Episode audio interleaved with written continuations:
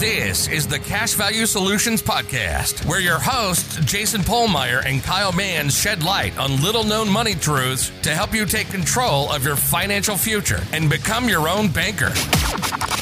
Subscribe, rate, and review the show, and check us out at cashvaluesolutions.com. Hey everyone, welcome back to the Cash Value Solutions podcast this week.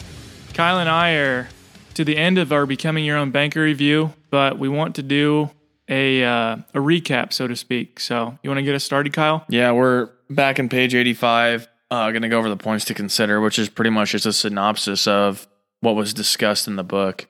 So, to start off, he talks about there are only two sources of income people at work and money at work. And through this point, he talks about how um, back in the day, there were, the man worked and the woman took care of the family. And now times have changed, and both parents seem to have to work. And he's wondering if part of the reason is because their money's not at work. They don't have any money at work. Everything's getting spent. There is no discipline to save money, whether that wherever that is, Mm-hmm. whether it's in a savings account, a life insurance policy, a qualified plan, something. There's nothing left to work for them. Right. That has a lot to do with discipline, doesn't it? Yep. I mean, that's at the end of the day, if you want to get ahead in life, you're going to have to save some money. And you can use that money then to purchase assets that put money back in your pocket.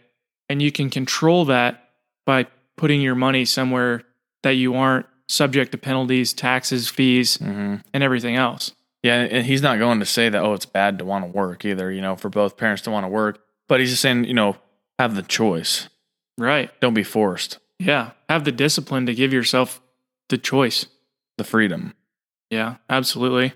Um, and that's, I mean, so money at work, you know, not only can like you have money in a savings account or CD that's like earning interest, but you can use that money to purchase assets and have those assets working for you. Yeah, and he's I mean he's definitely talking about life insurance policies here too, money at work, but he's also you know talking about what you're purchasing with those with that life insurance contract. Yeah. And I completely agree. I mean, the way I see it is I can stockpile, accumulate in my warehouse of wealth, my life insurance policy, until I have a place where I'm ready to deploy that money. Yep. And at least it's working for me. It's it's doing something and it's providing me and my family death benefit if something would happen to me. Mm-hmm. Plus it it's just an awesome the the the benefits of it are just to me it's it's crazy how much benefit there is and yet people get so caught up in well you know my my 401k or my IRA you know this this offers me this you know does life insurance do that and blah blah blah yeah. He goes on to talk about the qualified plans later, so we can we can hate on those a little later. okay I'll slow down But the next thing he brings up is if you knew at passive income time and that you would be getting back everything that you paid into a system tax free, would you object to putting more money in it? not only can you access the money that you paid taxes on by withdrawing money from the policy, you can access the growth of the policy if you've done things correctly. It's been set up correctly, you've used it correctly, you haven't, um, you don't have an outstanding loan, and let the policy lapse. You know, you haven't paid in more than the MEC limit. You can access the gains as well through policy loans without paying tax on them. Exactly. That seems pretty good to me. Yeah, I, I don't know who can hate on a system like that. What are what are the two biggest eroders of wealth? Just to review this with our listeners, Kyle. Uh, number one would probably be taxes, and a short second would be oppor- lost opportunity cost. Absolutely. And and if we can eliminate those at any point in time in our lives, we are taking big steps to get ahead. Eliminate or even just limit. You know, yeah, exactly. Because how many people are doing that? Not many. Not many. Um, How many know what lo- uh, lost opportunity cost is? Not many. before I knew about the infinite banking concept, I'm not sure that I really had a good grasp on it. I didn't either. Um, and, and okay, so people will think, well, you know, I only have a hundred bucks, you know, and that's taxable. You know, big deal if get a little bit of interest on that. Okay, wait until you have a million, two million, five million, ten million dollars in a in an account, and it's taxable. You'll Yeah. start to think differently about taxation then. Exactly. Those are going to be some really, really big numbers. and I bring up those because these policies get big in Then- the future. then those taxation and theft guys don't seem so crazy. No, they don't. But when you're, I, I don't even know how the right way to approach it. It's just the more money you have and the more that they take, the more your eyes are open to it. I mean, you're you're in a farming business, Kyle, and you're in a a low tax bracket, twelve percent. But if you look at it by volume, they're you're paying way more tax than twelve percent. Oh yeah, over double that. I mean it. It's if you really start to look at these things, it, it's more than it is on the surface. Mm-hmm. Yeah, and like being a business owner, you're fortunate to be able to kind of choose what tax bracket you're in. I mean, just because I'm in the 12% tax bracket doesn't mean that that's, you know, all that I made. And that that's, you know, being involved in business, owning something gives you the, also that opportunity of getting some tax advantages. Absolutely. I mean, if you're like in your case, if your farmer ranch needs something, you know, whether that's a tractor, a UTV, uh, a pickup, some piece of equipment, you know, it actually needs that, but you can write off some of that stuff to help you on your taxes. Yeah. Um, but it's just the the point that I want to get across is it may seem like you're only in a 12% tax bracket federally, but it is a lot more than that by volume if you look at how much money you actually made. Yeah, because that doesn't include your state income tax if your state has one. Doesn't include self employment tax if you have one, or payroll taxes, or what else am I missing? I don't. Well, I think that's a pretty good list. I don't think we need to. we aren't tax experts. We don't have to list everything, but yeah, I mean, just be aware of those things, you know, and start planning now for the future. and don't be avoiding all the taxes possible because you're gonna have a snowball at some point. Yeah. Don't don't try to cheat. Don't try to just push things away from you forever. Try to minimize the taxation that you have to pay in the future. Don't defer. Just minimize it as much as you possibly can. By choosing things that allow you to minimize, Absolutely. and by choo- choosing business ventures that allow you to minimize. and is is IBC a business venture? Yes, Absolutely. banking is a business. Banking is a business and it is probably the oldest business that has ever existed. Yeah, Because without banking, without transfer of value, whether it's whether it's US dollars or euros or whether it was bartering, you know, without transfer of value, nothing happens. yeah. How would they have financed whatever the first business was without some sort of banking? Right. I mean, it it's fundamental and it's why somebody is going to perform it in your life. That person should be you. If it's not you, somebody else is performing it and profiting from it. They aren't going to do it for free. No, nope. So, should we move on, Kyle? Yeah, next up, he talks about how we're conditioned to get our paycheck, put it all in somebody else's bank, put it in their control. He's like, so why not build your own bank and start putting all your money in that and write checks out of that?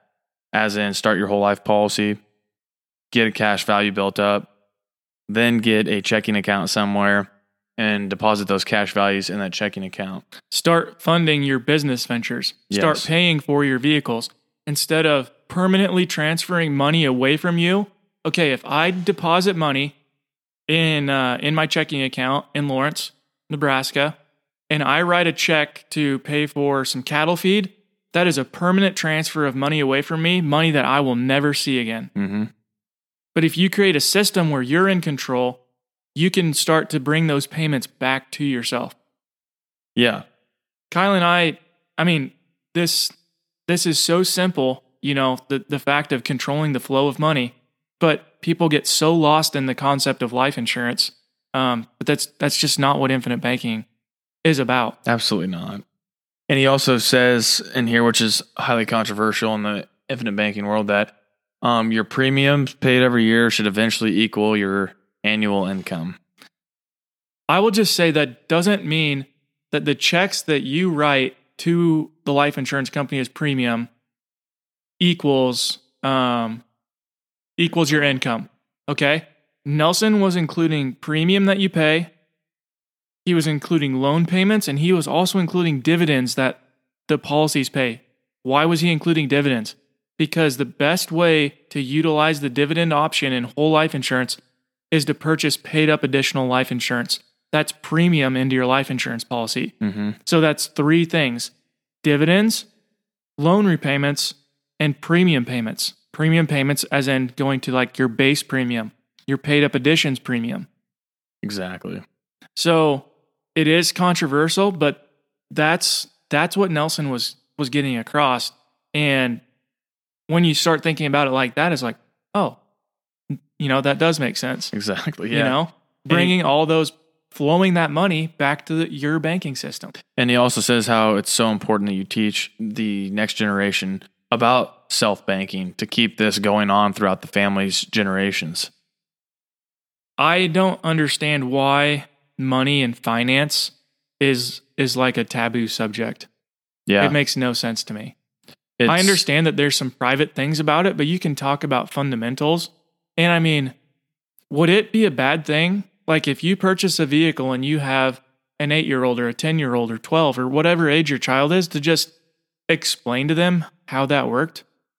And then maybe they can, um, maybe they have a policy that you've, you've started for them and they want to purchase their first vehicle or, or maybe they're purchasing some cattle. That would be even better you know, instead of purchasing a liability, purchase an asset first, but teach them how to start repaying that then.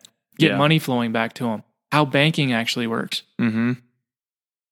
Important stuff. I mean, if you I guess I think about it like this. If I'm going to work my whole life, you know, and and build this business and and I'm also I'm very passionate about farming and ranching, I want somebody to pass that on to and I want to be instilling all the knowledge that I that I've learned to them, you know. I don't want to have them start from zero. Exactly. Yeah. I mean, I don't know if you've ever thought about this, Kyle, but I think about, I mean, it wasn't that long ago, but when I was in high school and, you know, you just kind of think, oh, I graduated. All I have left is college, you know, and then I'm done, you know, I don't have to learn anything else, blah, blah, blah.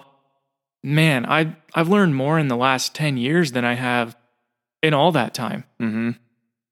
I've learned more in the last four years than I had in all that time. it's, probably. it's cool because you're actually learning about stuff you care about and you want to learn about it. It makes it fun and easy. and stuff that's moving the needle forward.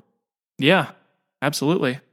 So the next thing that oh Nelson goes on to talk about here is when the government creates a problem like honors taxation, they then bring in the solution, which are qualified plans. Shouldn't be a little suspect of that because the whole root of the problem is the high taxation. Why not eliminate that? And that would help everyone, right? So what we got to think of what is the motive behind these qualified plans? Is are they right for us? Do they move the needle forward for us and what we're trying to do? Are they really trying to give us a break, too? Yeah. Is the government really trying to? If they were, wouldn't they eliminate taxation? yeah, and there's only one of the qualified plans, there's only one that really gives you a tax break, and that is the Roth IRA. It grows tax And um, 401k, but Roth 401k. Okay, the okay, the Roth, the Roth, yeah, Roth 401k, Roth IRA, they grow um tax free right now.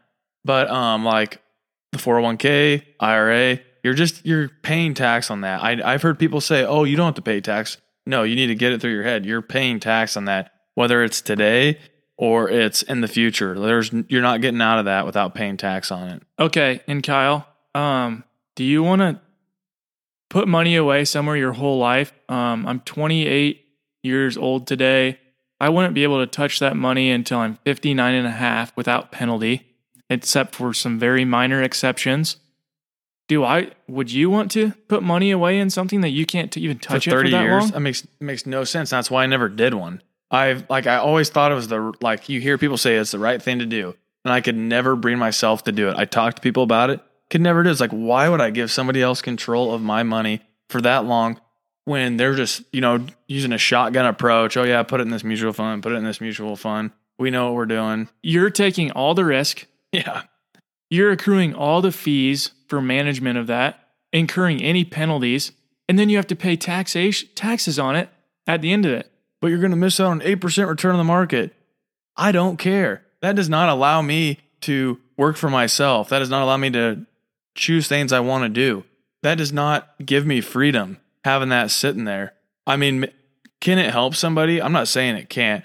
but it's not helping you until you're 59. You're not getting any benefit of that until you're 59, unless you do some of the loan thing. But still, you're interrupting um, growth if there is any. So I, I just don't see how they make sense. I am definitely not a fan. Okay. And so that's just from now until we're 59 and a half. Now, between 59 and a half and 72, we don't have penalized access, but we still have to pay taxes on the money when we take it out. Yep, and you're you have a required distribution that you have to take out of those. At 72, yeah.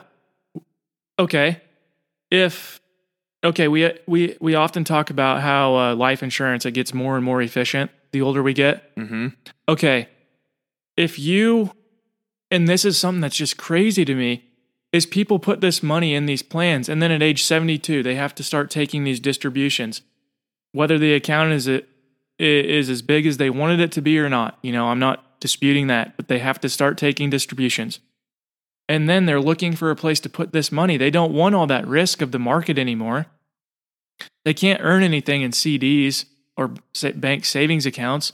And a lot of times they're putting the money in life insurance after they take these distributions it's like, why didn't we just start there in the first place? You could have had use of the money the entire time, Mm-hmm. and you have a policy that is only getting more efficient the older you get. Yep.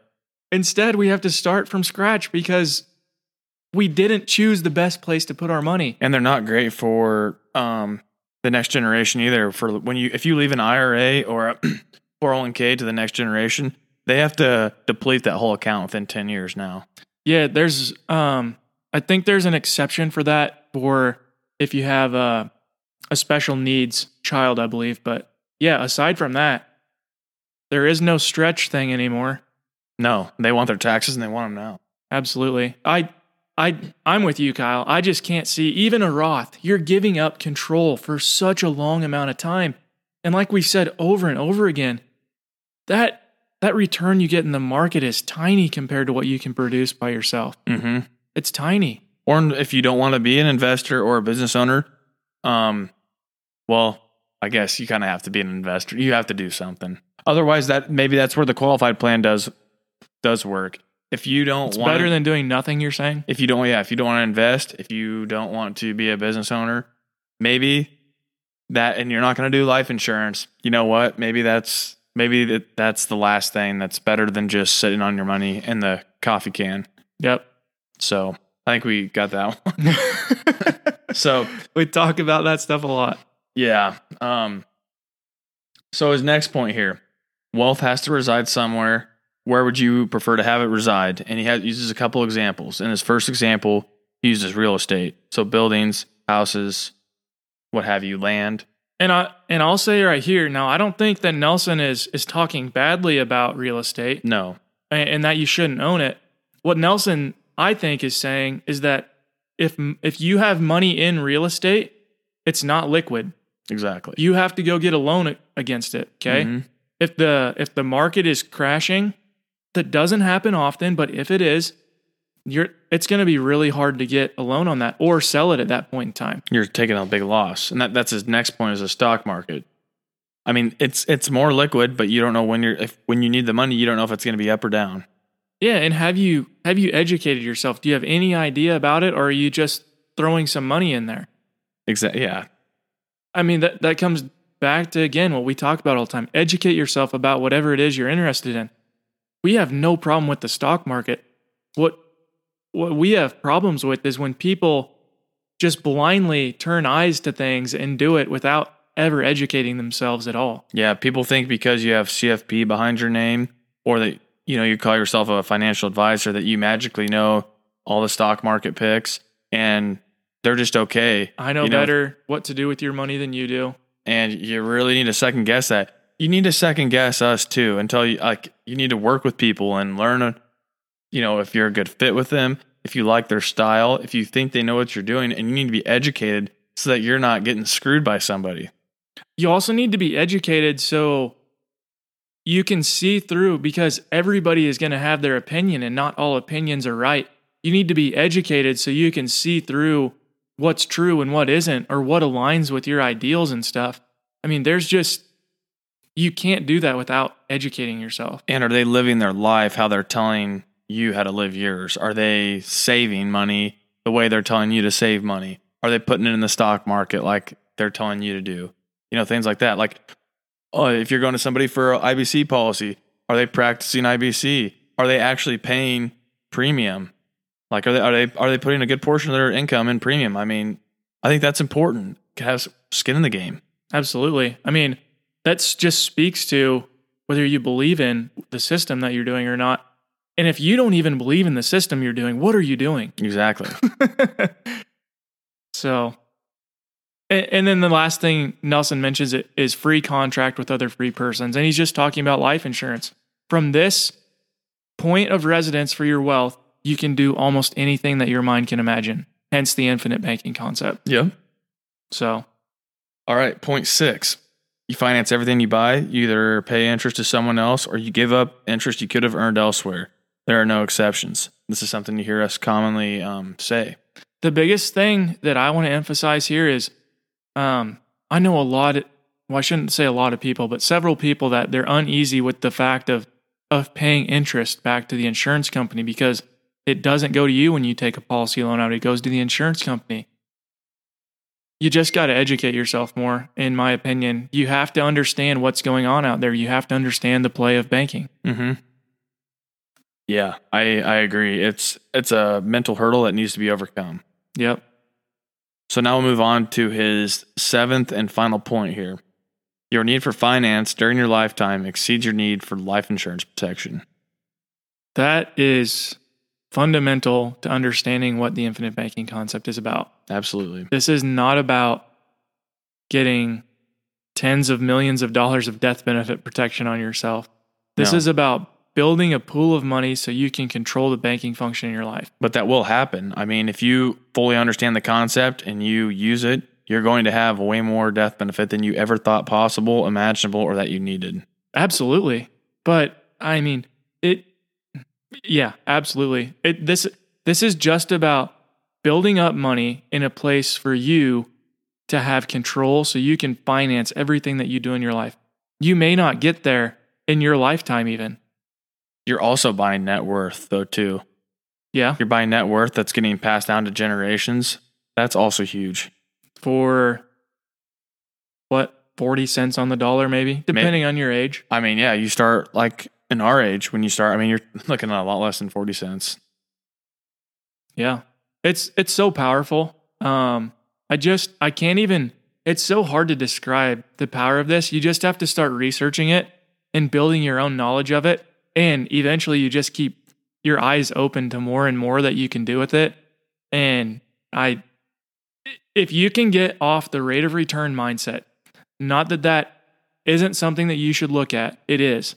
But if you can get off of that mindset and start looking at what you can do with with policy loans, with by financing things, by being in control.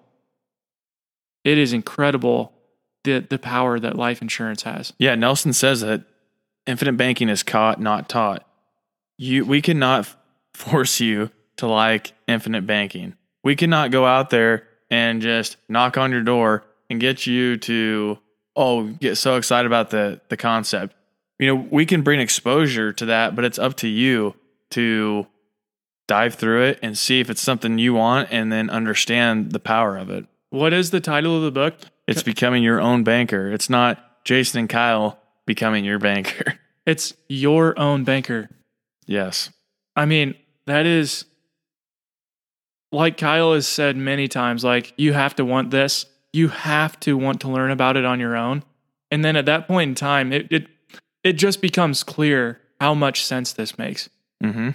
But that's on you guys. We're here to spread the message about becoming your own banker and and, And help do you what we implement it. can. Help you implement it absolutely. Um, but I mean, it's powerful, and we hope that you guys think so too. Um, that's everything we have for the book review. Yeah. So we don't know if we'll do another book review at this time. So we'll just kind of see what happens. But Yeah, I mean, this book is, I mean, it's the Bible of IBC. And there's a lot of questions that come from it after somebody reads it. Kyle and I put this together because this is a this is a place where you can come, you can check out any of these chapters. They're very short.